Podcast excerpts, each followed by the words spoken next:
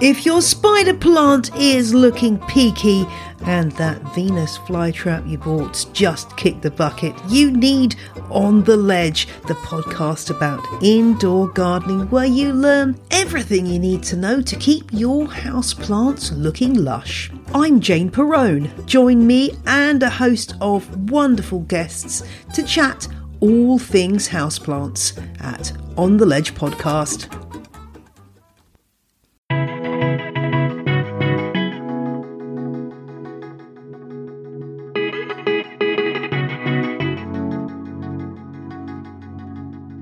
Hello and welcome to the MTM podcast. I'm Shawn Coomer, your host, the founder of Miles to Memories, joined as always by MTM's managing editor Mark Osterman and our good friend Joe Cheung from As the Joe Flies. What's up, gentlemen? How has your week been? Joe, you look like you're uh, partying, having fun out there. How's school? Yeah, it's exhausting. My uh, body's not used to it yet. However, I did buy one of those tour guide microphone thingies because I realized very quickly, you know, I teach in a very old building. There's a lot of random noises. We have to have the windows open because it's so hot. We don't have air conditioning or anything like that. Come on, Massachusetts, take care of your schools. I mean, the building's like a hundred years old, so Put a put a uh, window unit in. Let's do it. So you got one of those microphones. Did you get one of those flags too? Those bright color flags to hold up so they can I want to get one. So I turned it on today. It was so much better. My first couple of days, it felt like I was shouting the whole entire time. You know, at the beginning of the year, teachers' voices are never ready for it, and we're, my throat is always tired at the beginning of the year. But this year, even more so because I felt like I was shouting through my mask. So I have this microphone thing. I tell my students to fasten their seatbelts, put their tray tables up, and you know, it's going great. So glad that I got that idea from my daughter's old teacher. She said she couldn't live without it last year, and uh, she's definitely right. Now you're ready for field trips and everything too. So I think it's uh, it's good to go. Good to go. How's uh, how's That's funny. That's funny that you think field trips are allowed during COVID times. I don't know. I just envision you with your it- with your microphone, you know, Is it leading wrong kids that around. the the thing I'm most happy about with schools and COVID is that I don't have to go to a field trip every other week with my kids? Is that is that make me bad? I mean, I was saying I never want to go to a parent meeting ever again. Like at the beginning of the year, let's just do these on Zoom for the rest of our lives. That's fine. Yeah, I agree with you there. Like save everybody's time and of course the teacher still has to do it, but I imagine it's so much easier for you guys. So maybe this will be the silver lining is that parent teacher conferences will be via Zoom for the uh, foreseeable future. I mean, the thing I really want that I just don't think that the my school system is flexible enough to do is we should never have snow days. I know people are like, "Oh, you want like, oh, you don't want to have snow days. That's so terrible." You know what's terrible? Teaching until June 30th. Like if we had a s- if, we- if, we- if we had a snow day and you know you just teach on Zoom for half the day, no one has to leave their house. I'm not actually going to teach that much on Zoom. Let's be real. Everyone's happy. W- One other good thing that came out of the It's like a is it's like a night class in college where they always let you out an hour early because it's a Exactly. three-hour block class. exactly and then we don't have to get out of school on june 30th it would be wonderful and you, i'm not even exaggerating by the way like that's the last day we can contractually work right now our last day of school scheduled to be june 24th there is no way we're getting out before june 30th there's going to be definitely at least a couple snow days so i think that we should do that I think you're forgetting the joy of being a child and getting a snow day though. I mean, you're going to rob that You from think- them.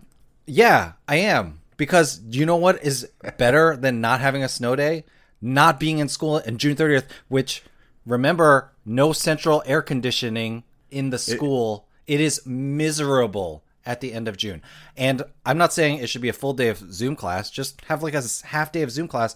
The kids are not even going to have their cameras on anyway. They could just have their camera off and go out do- and play in the snow no matter what. They could just they could just log in from their phones and just be playing in the snow. Kids who want to have fun on the snow day are going to have fun on the snow day. The very good thing, actual positive thing out of that came out of the pandemic is uh, at least in our district, but I think in most districts, every student it's like one to one laptops for them. So every student has their own laptop, which I think does make a huge difference in terms of access to technology and stuff like that for my students. So all joking aside, that's a good thing. But you know, or maybe just limit it to two snow days. We don't need that many snow days. Like one thing you don't understand, Shawn, is that the city of Boston has tens of thousands of kids. So if there is six inches forecast, the whole entire city has to not go to school. And so even if there ends up being two inches on the ground, like we can't uncancel it. So if there's like a real snow day, like a real blizzard, like let's have a real snow day. But a lot of days I look out, there's only a couple inches on the ground, but because like the little kids can't get there, which it's fine, I understand. Like the buses are too slow and stuff like that. Uh, it's shut down for everyone. Like the high school kids, like they can get to school when it's like that. But because it's a gigantic system with tens of thousands of kids, and then we're in school till June 30th, no one wants that. They could be like Cartman on South Park, where he goes like, "Hey, oh, uh, oh no, Cartman, your uh, your internet's cutting out again," and then he puts up a picture in front of his camera and just like goes out and plays all day. Exactly, exactly. These kids, they can have plenty of fun. Okay, Joe, I you promise you. I promise I love you how if I- they do this. I promise you if they do this, so I'm not going to mark anyone. anyone. I love how I how the guy who lives in Las Vegas, who grew up in LA, never had a snow day in his life, triggered completely triggered you on that one. So I was gonna say, Joe, you should have taught at my high school. We had no snow days because uh, boarding school, so most of the kids lived in at school. So, I mean, uh, people what we called townies wouldn't come if it was a bad snow day, but everybody else was like, "Hey, here we go, get get to school, get going." Well, see, that's the that's the thing about private school. If if I taught at a private school, give me all the snow days in the world because you never extend the school year when there are snow days. True. Um, so you know, if I if I taught at a private school, yeah, bring it on. Two weeks of snow days, no problem. So we we finally found the scenario where Joe likes snow days. I know everybody out there is worried about that. How's uh, everything been up in Michigan, Mark? Good. We uh we had another good weekend of weather, so kind of felt like the end of summer. Hopefully, we get one more good weekend where it's pretty hot. Like next weekend's supposed to be good, but I'll be in Vegas dying. Dude, it's been brutal here. Like 108, 110 this week. Like it's the middle of the summer. Like we had a couple weeks of nice weather, and it's just that's not fun. Yeah, it's gonna be in the 90s when you're here, so a little bit cooler. Yeah, come to our MTM Vegas meetup where we're meeting up outside, but it's shaded, so it shouldn't be too bad. yeah, that's September in Vegas. We do have a MTM Vegas meetup though. If for people who are in and around Las Vegas, it's all of our uh, our Vegas related stuff. Hit us up. It's Saturday the 18th, two to four p.m. at Three Sheets Craft Beer Bar in downtown Las Vegas. So quick little plug for that. Arts District, yeah. Arts District, yes. So yeah, it'll be uh, it'll be fun, not too hot. It's been all right here, but let's let's get into the show. Before we do that, guys, I want to tell everybody make sure that they head to mtmpodcast.com because they can find links for everything. And we really appreciate. We've been getting really great reviews on Apple Podcasts and stuff lately. We talked last week about Joe's amazing review, but there's been more uh, that have come in, and we re- really appreciate when you guys do that for us. Uh, subscribe to the show in any podcast app. Head to mtmpodcast.com. You can find links to our Patreon community, patreon.com forward slash miles to memories, credit cards if you're applying, all of that good stuff. So uh, head there. Let's get into the show, though. Let's start by talking about flight attendants because I've been ranting a lot lately about how flight attendants have been on some of my flights maybe abusing their power a little bit, but really at the end of the day, I mean it's a really hard job to do, you know, and I I always think at the end when I get mad at a flight attendant like I wouldn't want to do that myself. Like have to deal with all the people. And Insider had an interesting article talking about all of the things that passengers do to flight attendants that they shouldn't. And uh, I thought it'd be interesting to go through it. The first thing, Joe, they talked about, and I always think about this, is that people ignore the flight attendants when they get on a plane. Isn't that? That's always a little awkward. You're walking on the plane. Do you guys chat up the flight attendants as you're doing that? I mean, I don't Uh, think you should chat them up. Like, I give there him are a, people I give him need a to- nod. but but yes, I do think it's polite to say hello. And I mean, the way it's phrased in the article, it sounds like people don't even acknowledge they exist. I mean, that's pretty rude. That's like uh, you are beneath me type situation. So I mean, I say hello, but you know, I'm not gonna I'm not gonna sit there and uh, ask them about their life story because there's a ton of people behind me that are, are waiting. But there are those people that do that though, that they stop, or when you get stopped there, they want to have that full conversation with the flight attendant. I feel like the most chatty flight attendant's always the one standing in the exit row, like watching people walk by and then talking to them as they walk by. But I've I've also read in the past that when they're walking in and they're look, looking you up and down, it kind of feels weird. But they're they're kind of checking to see if there's anybody that they think could help that looks you know fit and healthy that will be able to help if there's an emergency and stuff. So they're kind of sizing people up as well as people that might be a potential issue to get out of the aisle and to move and stuff like that. So they kind of are like giving you a once over, which does feel weird. So I wonder if that's why people don't look at them because it's this weird process that they're going through. I think that you're right. I, there's that whole security aspect to it, and it's just a little bit awkward. I, and I think people are just overwhelmed getting on a plane, especially people who don't travel a lot. That's sort of that that moment where you're worried about, okay, I'm going to get my bag up. Where's my seat? all of that stuff as you step on the plane, and, and that probably uh, adds up. The other thing I always think about, especially when I, on Southwest, when you're just like, oh, where, Yeah. which, which one, which one's a good one? I'm so stressed. it, it's really like that. Everybody's running around, you know, just trying to get their seat, and then all the stress of who you're going to sit next to, all that, all that stuff. The other thing that I, I saw in here: stop poking us to get your attention. I've always thought about this, you know, whether it's the flight attendants going down the aisle and they they bump into everybody who's sort of spilling out into the aisle, and I have seen people grab flight attendants quite often and touch them, and it's a very sort of physical job. I can imagine that that can't be very fun, especially now. Yeah, I'm sure there's quite a few that poke them on the butt and stuff like that and, and cross the line. I mean, you really shouldn't touch anybody just because you wouldn't want to get touched at your job. Like if you're a bartender, no, you don't want people reaching over the bar and touching you or a waitress. I know waitresses get touched sometimes as well. I've even done it myself, like on the shoulder tapped, but it's probably something that you, you get annoyed with after several hundred times a day of it happening. That's why you need a tour guide microphone. I just want to point out that's how you get people's Hand out flags to everybody. Yeah, hold up the That's- big flag. No, if ever if everyone has a flag, then no one has a flag. But you use your tour guide microphone. You use your tour guide microphone and get people's attention without violating their personal space. I'm all about that. You know, reading through this list, I think a lot of it is just, and it's sad. I feel like that the flight attendants have to write this list because a lot of it is just common decency, things that you should be doing to just be a good and nice person in general. Some of them are a little random, like don't ask for a blanket because we probably don't have any. I mean, I, I get why that could be a pet peeve if you've you're asked, especially on like a commuter flights. Like, of course they don't have blankets, but a lot of the stuff like don't poke me, uh, watch your children, say hello. Don't take off your shoes. Like, Yeah. how is that a thing? Well, I want to I want to talk about this because it is true that planes are gross, right? And people, you know, they I've seen people walk barefoot to the bathroom in a plane. That is something that I would never even consider doing. But if I'm on a long flight, I generally will put clean socks on before I get on the flight, and then, you know, I'm taking off my shoes. I mean, and then if I go to the bathroom, I put Are my you- shoes back on, and you know, when I'm walking But- around. But in my spot, I'm going to take off my shoes. But you're probably in uh, first class or business class with a, a lie flat. I was gonna say I was gonna say the shoes thing and a couple of these other things. I feel like there's definitely a different culture between U.S. based airlines and other airlines, and especially if you're thinking about long haul flights. If you're in first class or business class on some of these Asian airlines, they give you slippers, right? And so you're obviously expected to take your shoes off. You know, it's a cultural thing. Um, the other thing that I thought was a cultural thing was I never hit the call button on domestic flights unless there's some kind of emergency. It's just something I don't use.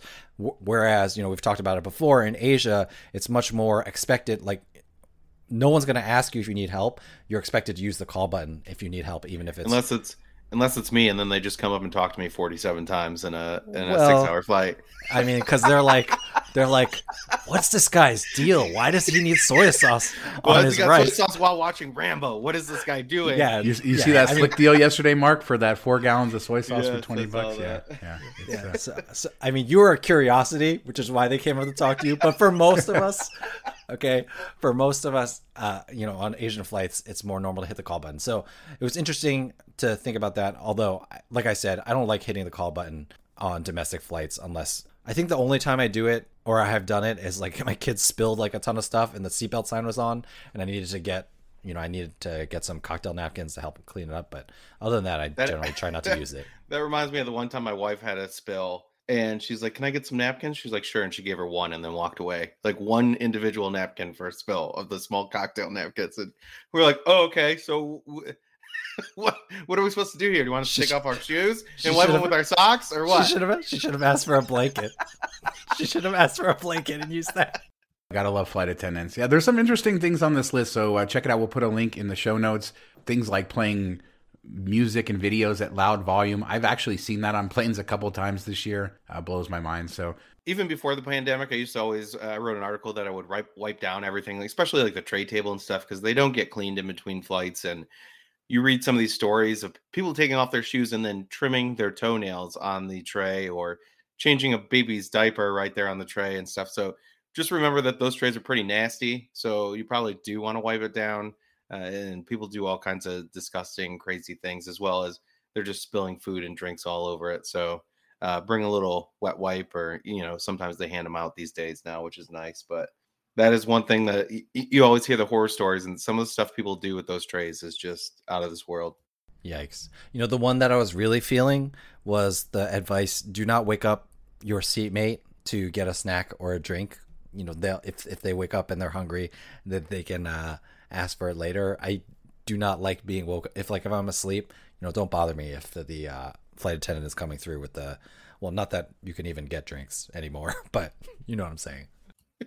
Hey, some airlines have brought them back, so uh, you know it's Not American. well, Well, they bring alcohol. back not Yeah. alcohol, not alcohol. Yeah, They do serve some sort of uh, liquid beverage somewhere in the cabin. I- no think. liquid courage though. No liquid courage. Well, if you're in first class, though, you get you get plenty. yeah, because that's a courage totally yeah. Why? Yeah, okay. People in first sense. class know how to behave, I guess. yeah, it's. I mean, it's so crazy, but it's fun to laugh at stuff like this. See some of the things that you do, like you know those behaviors that maybe you don't even know about that are ticking off flight attendants. You know, see some of the behaviors that tick your tick you off, and uh, you know, it just adds to all of us hating each other as we travel, uh, which is the way the world seems to be these days. And I'm just kidding about that because everybody uh, loves each other on an airplane. Let's move on from this. And uh, again, I think this is a great read, so we'll put the link in the show notes. But we did need to talk about a little bit of COVID stuff here because, as everybody knows, trying to plan travel right now is so difficult. You know, the goalposts move, and they can move in the middle of a trip. Um, you know, I starting to do some planning for next year for the family and it's just difficult to even try to to put stuff down because it's changing. This week we saw we saw the US get removed from the EU safe travel list this week and now France has moved US from the green zone to the yellow zone or something like that. Basically unvaccinated Americans can't go to France. Things changing pretty rapidly in the EU and it's just a good reminder that the world uh, continues to change and it really uh, you know it just feels like what was it a month month and a half ago we had like hope that things were just going to kind of open up and stay open and you know clearly just a reminder people got to use our uh, our guide that we have to that tells them where they can and can't go Do you think it's like green for most of America and then Florida's red and that makes us yellow? now you just made everybody you made all the florida men mad oh, sorry. That was a cheap joke, but uh, it was I, I still enjoyed it. So apologies to anybody from Florida just messing around. It, which includes my parents. They they live there as well. Yeah, so I mean, I did as I did mention, we do have a uh, a guide on the website that we update. I think it was updated as of September 8th, so just a couple days before we record this, and we're continually updating it on where Americans can and can't go uh, and all the rules. But you know, I'm just I'm planning like travel timeframes now, Joe, but I'm not planning any specific places. I'm good enough at last minute travel that uh, I'm going to put some dates on, knowing that I, I can travel, knowing I can go, and that there should be some places in the world open. If not, at least the U.S. should be open, and I can travel around the country. But I'm not picking destinations anymore because this is all moving too quickly, and we're heading into that uh, cold and flu season, which is probably going to make things worse. Yeah, I'm the same. I, I just don't.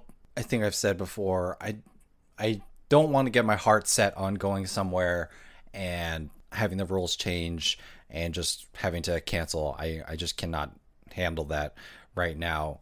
I'm hoping like who knows this keeps dragging on but i'm hoping that eventually you know there will be vaccine exemptions so like if you can show proof of vaccination it'll be much easier to get into places and things like that the scientists seem to be saying like this is the last wave and let's hope that's true and hopefully when that has worked itself out maybe next spring hopefully definitely next summer we can put a lot of this behind us but we'll have to see. I'm just not going to plan to travel internationally right now until these things are more squared away. It's just it's just not worth it and like you said there's plenty of places in the us to visit that uh you know are amazing places to see Yeah, I know it's happened to Ryan, who's you know kind of on a four month trip where he just is kind of making up as he goes along, which in the past was fun and interesting and unique, and you could kind of like pick and choose what you wanted to do, as well as he's trying to check off countries he hasn't been to yet to to see them all. But you know, in the middle of his trip, I think he's already had to adjust like two or three times because countries closed like the day or two before he was supposed to go there.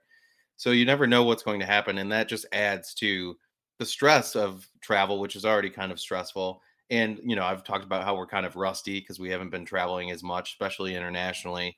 So you're rusty, you're not really top form. And then this is probably the hardest time to travel ever uh, with the rules constantly changing. So that's something to consider. You don't know what's going to be required when you get there. That could change, or what's going to be required to get home. That could change. You know, all these different things to to consider. So it, it definitely, I think it has, you know, curtailed some people from going on trips. Which this summer they're probably like, okay, by fall, you know, maybe next spring I'll plan a trip, and and they they've backed off that, or, or we always see in the Facebook group a lot of cancellations here and there because places just aren't opening like they expected. So it is tough. I'm starting to plan a trip for Hawaii for early next summer to make up for the one we had to cancel a couple years ago, and we're going to take the kids this time. And that you don't even know because Hawaii's been one of the ones that you know changes their rules more than anywhere else in the U.S. So that's even kind of a, slight risk, not as bad as international, but it's still something that I'm going to book and then just kind of pray uh, and hope that it, works out. Yeah, I think the big takeaway here is just if you think that you know what the rules are somewhere, just keep checking up on this stuff. Even if you found out uh, France is open today, it may not be open tomorrow, and so it's just a reminder uh, to keep that open. Yeah, Ryan's trip, uh, we've watched him in real time have to to switch things. Just in the last week, Bell in within Europe, Belgium, Bulgaria, Denmark, Germany, Italy, Netherlands, Spain, Sweden, and France have all changed their entry requirements. So that just shows you how fluid all of this is, and we wanted to make sure we talked about that uh, so we will we do have that that guide, and we'll put a link in the uh, in the show notes for that. So let's talk about fun stuff. Uh, right before we recorded this, I just banged my head against the computer for an hour trying to get coins from another U.S. Mint deal, and I think we've talked about the Mint on and off. Uh, and we've even talked about some of these topics, but I think it's good to, to kind of circle back around not only to the Mint deal, but also some of the other deals that come around and how we can scale them up, how you can use social engineering, things like that. Uh, so to start, you know, Joe, are you? I know you guys have talked about this before, but if anybody hasn't listened, are you guys buying mint coins? Do you guys have any sort of recurring spending deals that uh, you're you're doing like this? I would love to do it, and I do buy the mint coins sometimes, but I know you're going to talk about your experience. It is pretty frustrating, even if you know kind of all the hacks to maximize your chances of getting in. And the other reality is because they go on sale at noon Eastern, it's one of the worst times of the day. It's very difficult for me to be around a computer and I will not go out of my way to be near a computer. However, when you do get through, it is fairly straightforward. Um, and I, I really kind of enjoy the simplicity of everything, but I haven't been able to do it very much this summer. I think I only got in on maybe one or two of the deals, and there must have been like six deals this summer.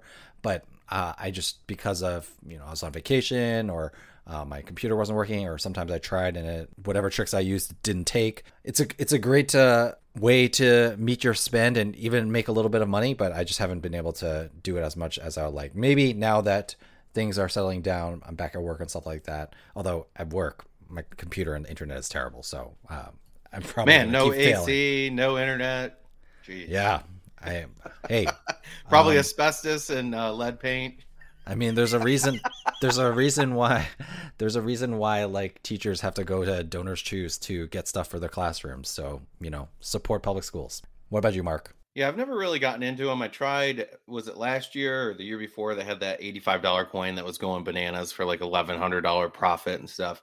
So I tried that one, of course, and I gave it thirty minutes and people were still getting it in after that, but I called it quits. And I, you know, I just, I, I can't deal with the frustration in my life of sitting there hitting refresh, refresh, refresh. It feels like the old days of Ticketmaster where you had to call in to buy concert tickets and you hang up and call again, hang up, call again. And it's just not worth it to me. To be honest, most of the time, most years, there's like two deals.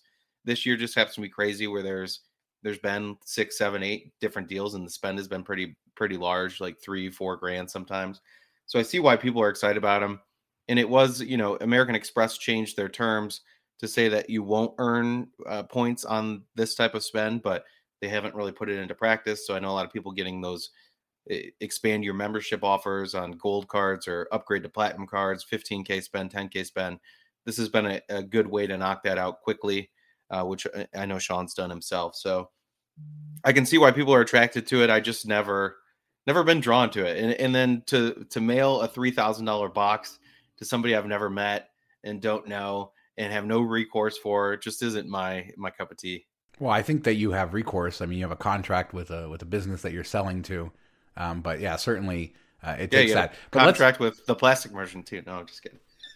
let's. I mean, I, I've made. Let's. I mean, I, I've made. I've made. I don't know a lot of money this year off these coins, but I don't want to talk just about the coins. I want to talk about when you find a deal like this, scaling up. There's all kinds of deals in the world that are per household, right? So you have a household limit.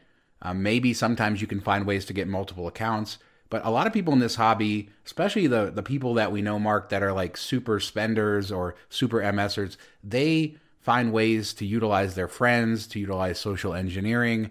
Um, I know people who, for instance, with the with the mint coin deals, they have friends who buy the coins, and then they facilitate the sale and all that. So they take care of all the hard stuff.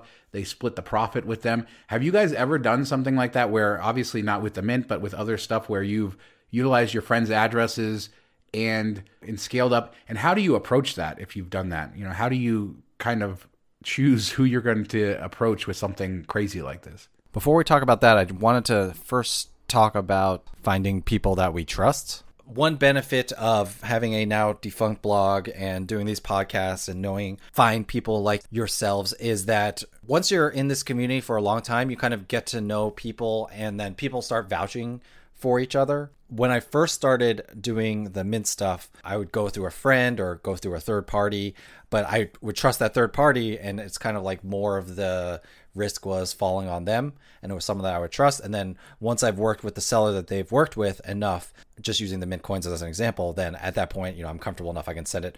I, I think the first time I ever did it, I didn't send it directly to the seller or the buyer, excuse me. I sent it to my buddy and then my buddy sent it along to the buyer.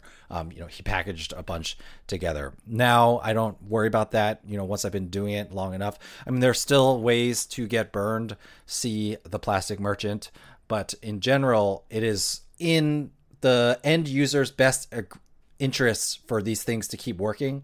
Like the people who are buying the mint coins, it's in their best interest for it to keep working. They're not going to run off with our money uh, unless unless they're setting up a long con over years for like one big score.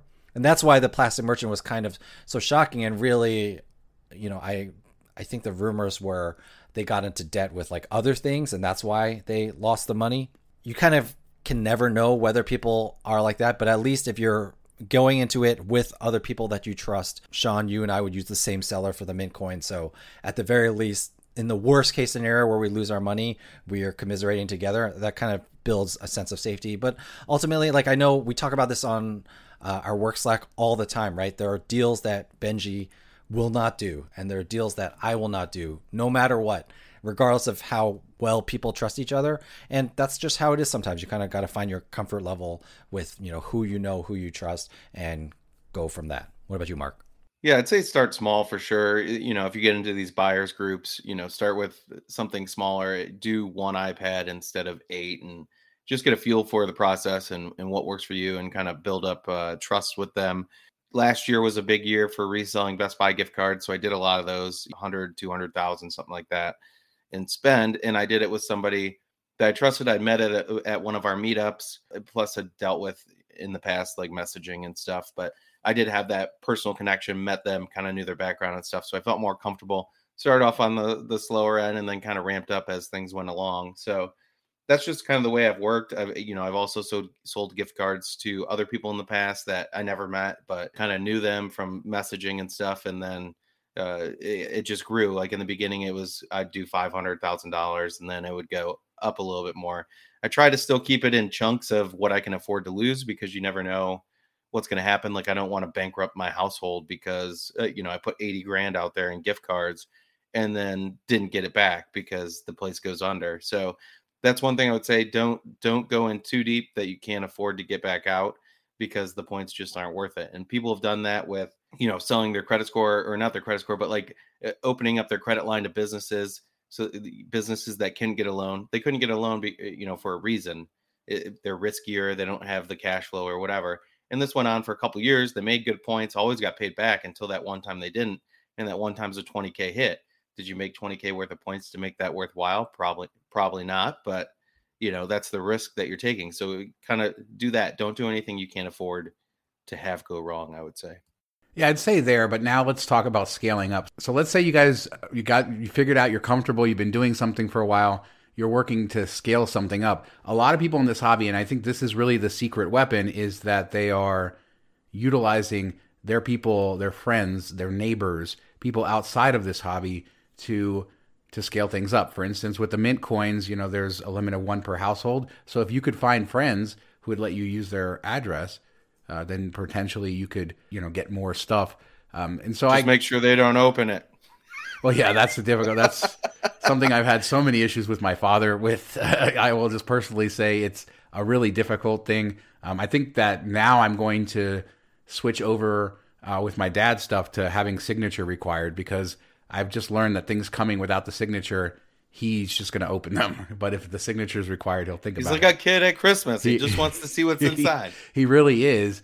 But you know, I, I mean, do you guys have you approached any non miles and points friends doing this stuff? I mean, how do you avoid sort of the? You know, it's an awkward, I guess, discussion saying, okay, well, I kind of buy and sell this. You know, do you offer to let them use their credit cards to earn their points?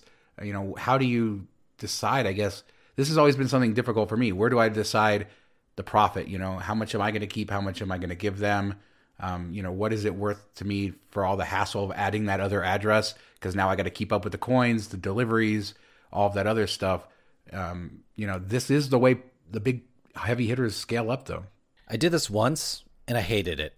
I hated it so much. It, it is a lot of pressure. And when I did this, it was for like a 20 or I don't remember how much the coin was for, but we were talking like thousands of dollars at a time for the payouts for like the checks that I was writing to my friends and stuff or Venmo or whatever I use.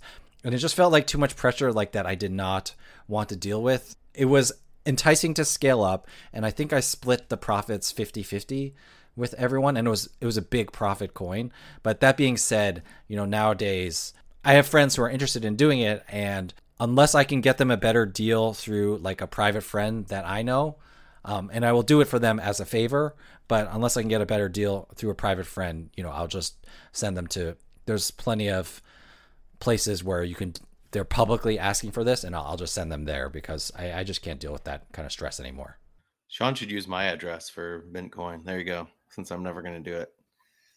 Yeah, then I got to deal with the hassle of dealing with you and getting you to. No, it's okay. Mark, you would Uh, def- uh, Mark, you would you would definitely open it, Mark. Let's be honest. Someone in your household would open it, and everyone Yeah. would be up the creek. It could be because I get boxes from Amazon and I don't remember what they were uh, when I ordered them. So that could definitely happen. You know, I've done this uh, occasionally with the authorized user bonuses. Like I have a friend, he gave me his social security number, so I just add him. He doesn't he doesn't have any credit, so it actually has helped him.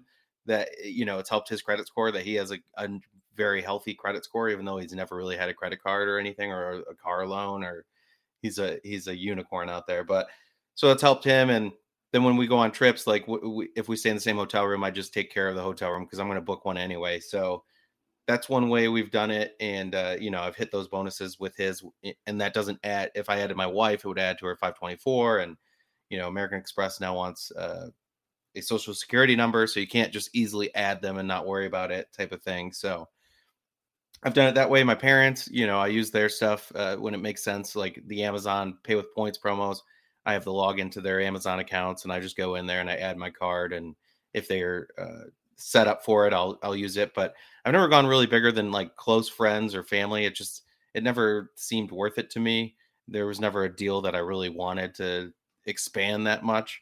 I guess maybe that's my fault. Plus, I'm I'm just a lazy person overall, and I don't want to add extra issues to my day or or extra stresses. I got enough to worry about. So that's kind of where I'm at. You know, these people that do this full time I understand why they want to do it. Resellers or MSers that make their living off of this, you know, go for it. But for somebody that has a whole bunch of other stuff going on, it just isn't worth it to me. Yeah, just not enough of a hustler over here. Yeah, you do have to hustle. I mean, the, so just a couple of things for people who are interested in doing this or thinking about doing this. One consideration is credit cards. Are you doing this to ramp up your own spend? Is there a way that you can figure out, you know, that you do all the work, you spend the time getting the mint coin or doing the deal, and you're just purely using that other person's address, and maybe you're giving them a little bit something for that.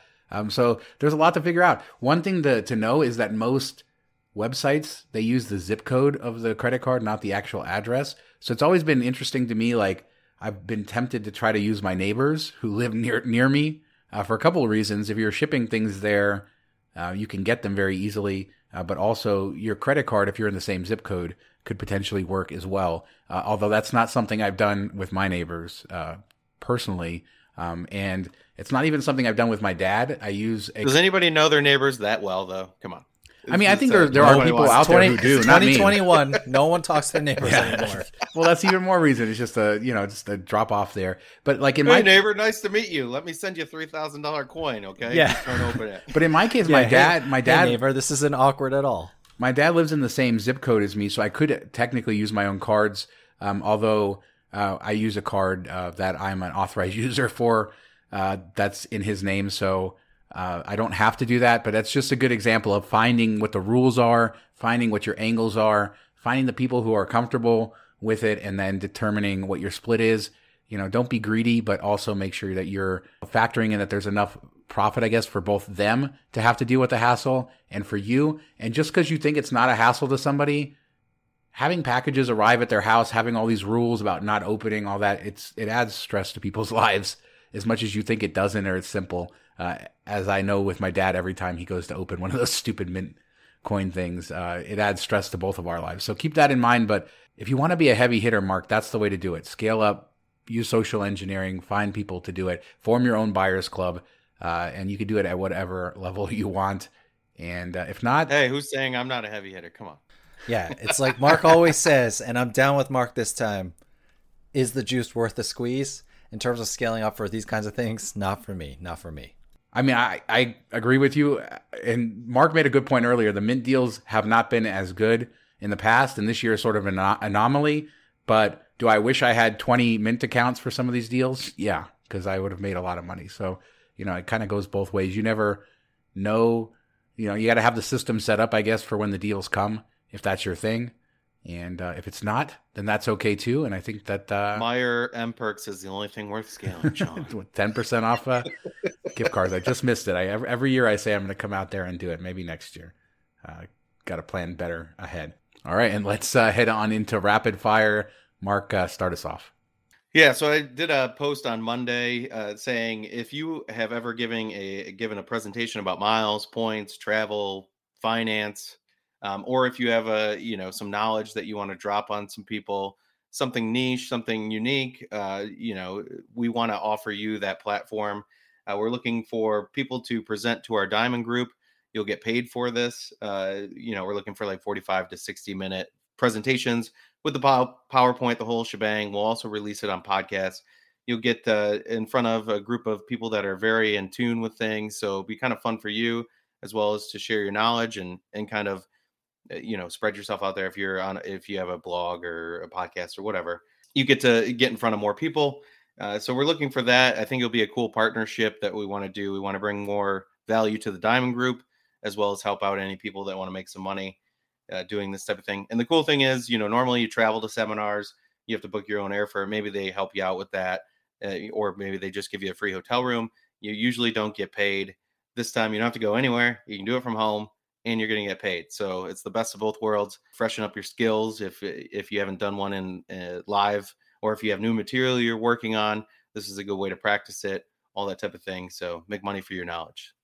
See, you, Zoom Zoom's so great. Okay, no more parent meetings. Get paid for your presentations. Love the future. Love the future. Future me. Oh wait, that was in the t- outtake, so no one's gonna get that joke. They'll get it after. Make yeah. sure you listen to the outtakes. Yeah, make sure you listen to the outtakes, then you'll get the joke.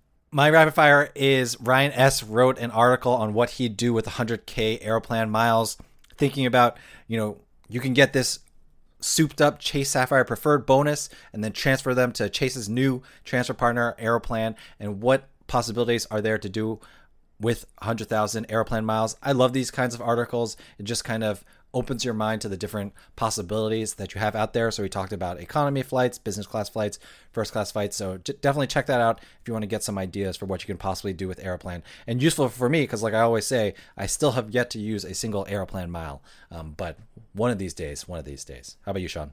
Well, mine is uh, something I'm a little jealous of. I apparently uh, five years ago I wrote an article about this milk class action lawsuit, and I never went and applied for it because I didn't get notice. But Mark got notice that he's out on your seven dollars. That he's getting a seven dollar and fifty one cent check from this milk class action lawsuit. They were price fixing milk, apparently. Uh, it's just another reminder, you know, to do these class actions. Uh, more importantly, like who somebody said they got was it uh, Ryan Flanagan got over five hundred dollars from one of these recently. Yeah. Yep. You drank a lot of milk. No, it wasn't milk. It was Just kidding. I know. one. I know it's a different one. I know it's a different. I know, one. and there was a roundup one a couple years ago that people got like two, three hundred dollars for. So th- some of them are, most of them are like four or five bucks. Some of them are big. I have, I have uh, coupons for hot tamales and Mike and Ike's. I got four free ones from a settlement. So it's all kind of random stuff. Sometimes it's a free movie rental. You never know, but it takes thirty seconds. So you might as well do them. Well, I think and I think uh, this one was from before you worked for the site, Mark. So I just want to say you're welcome. That's how you know he was Yeah, a just fan. wanna say you're knew I was a fan. Yeah. See, I made you See? seven dollars and fifty one cents for uh, for reading. You take it out of my check this week. That's why. That's why offline, Mark always tells me that this is his dream job. You know, he's been following Miles and Memories for so long. Which is Since true. before it existed. true. No. All right. Well, that's going to do it for us this week. Joe, where can people find you when they're not listening to this fine podcast? You can find me at As Joe Flies, all of our social media, and connect to all my stuff there. What about you, Mark? You can find me on Twitter at Detroit Mark. You can email me Mark at Miles to Memories. Uh, join our Facebook groups, our Patreon group, our Diamond group.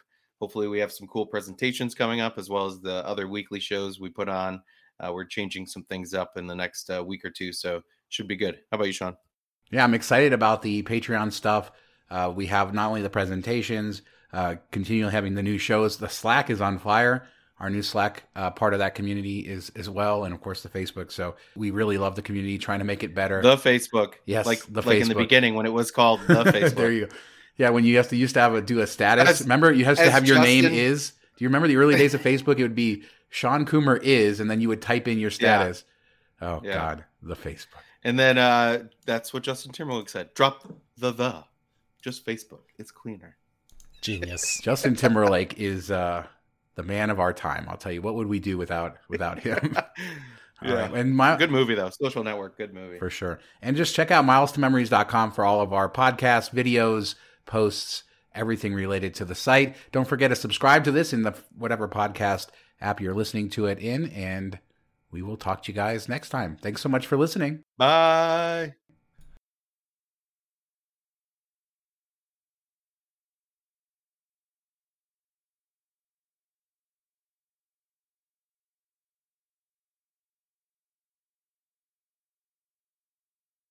My bad. My bad.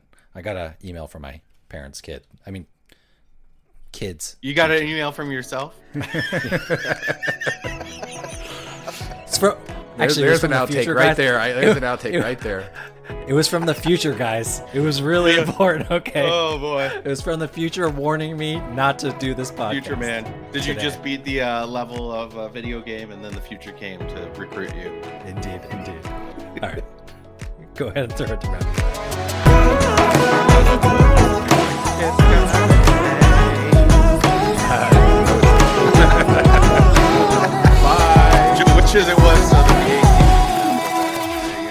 Said bye, Mark, and that was a perfect ending, but now you messed it up.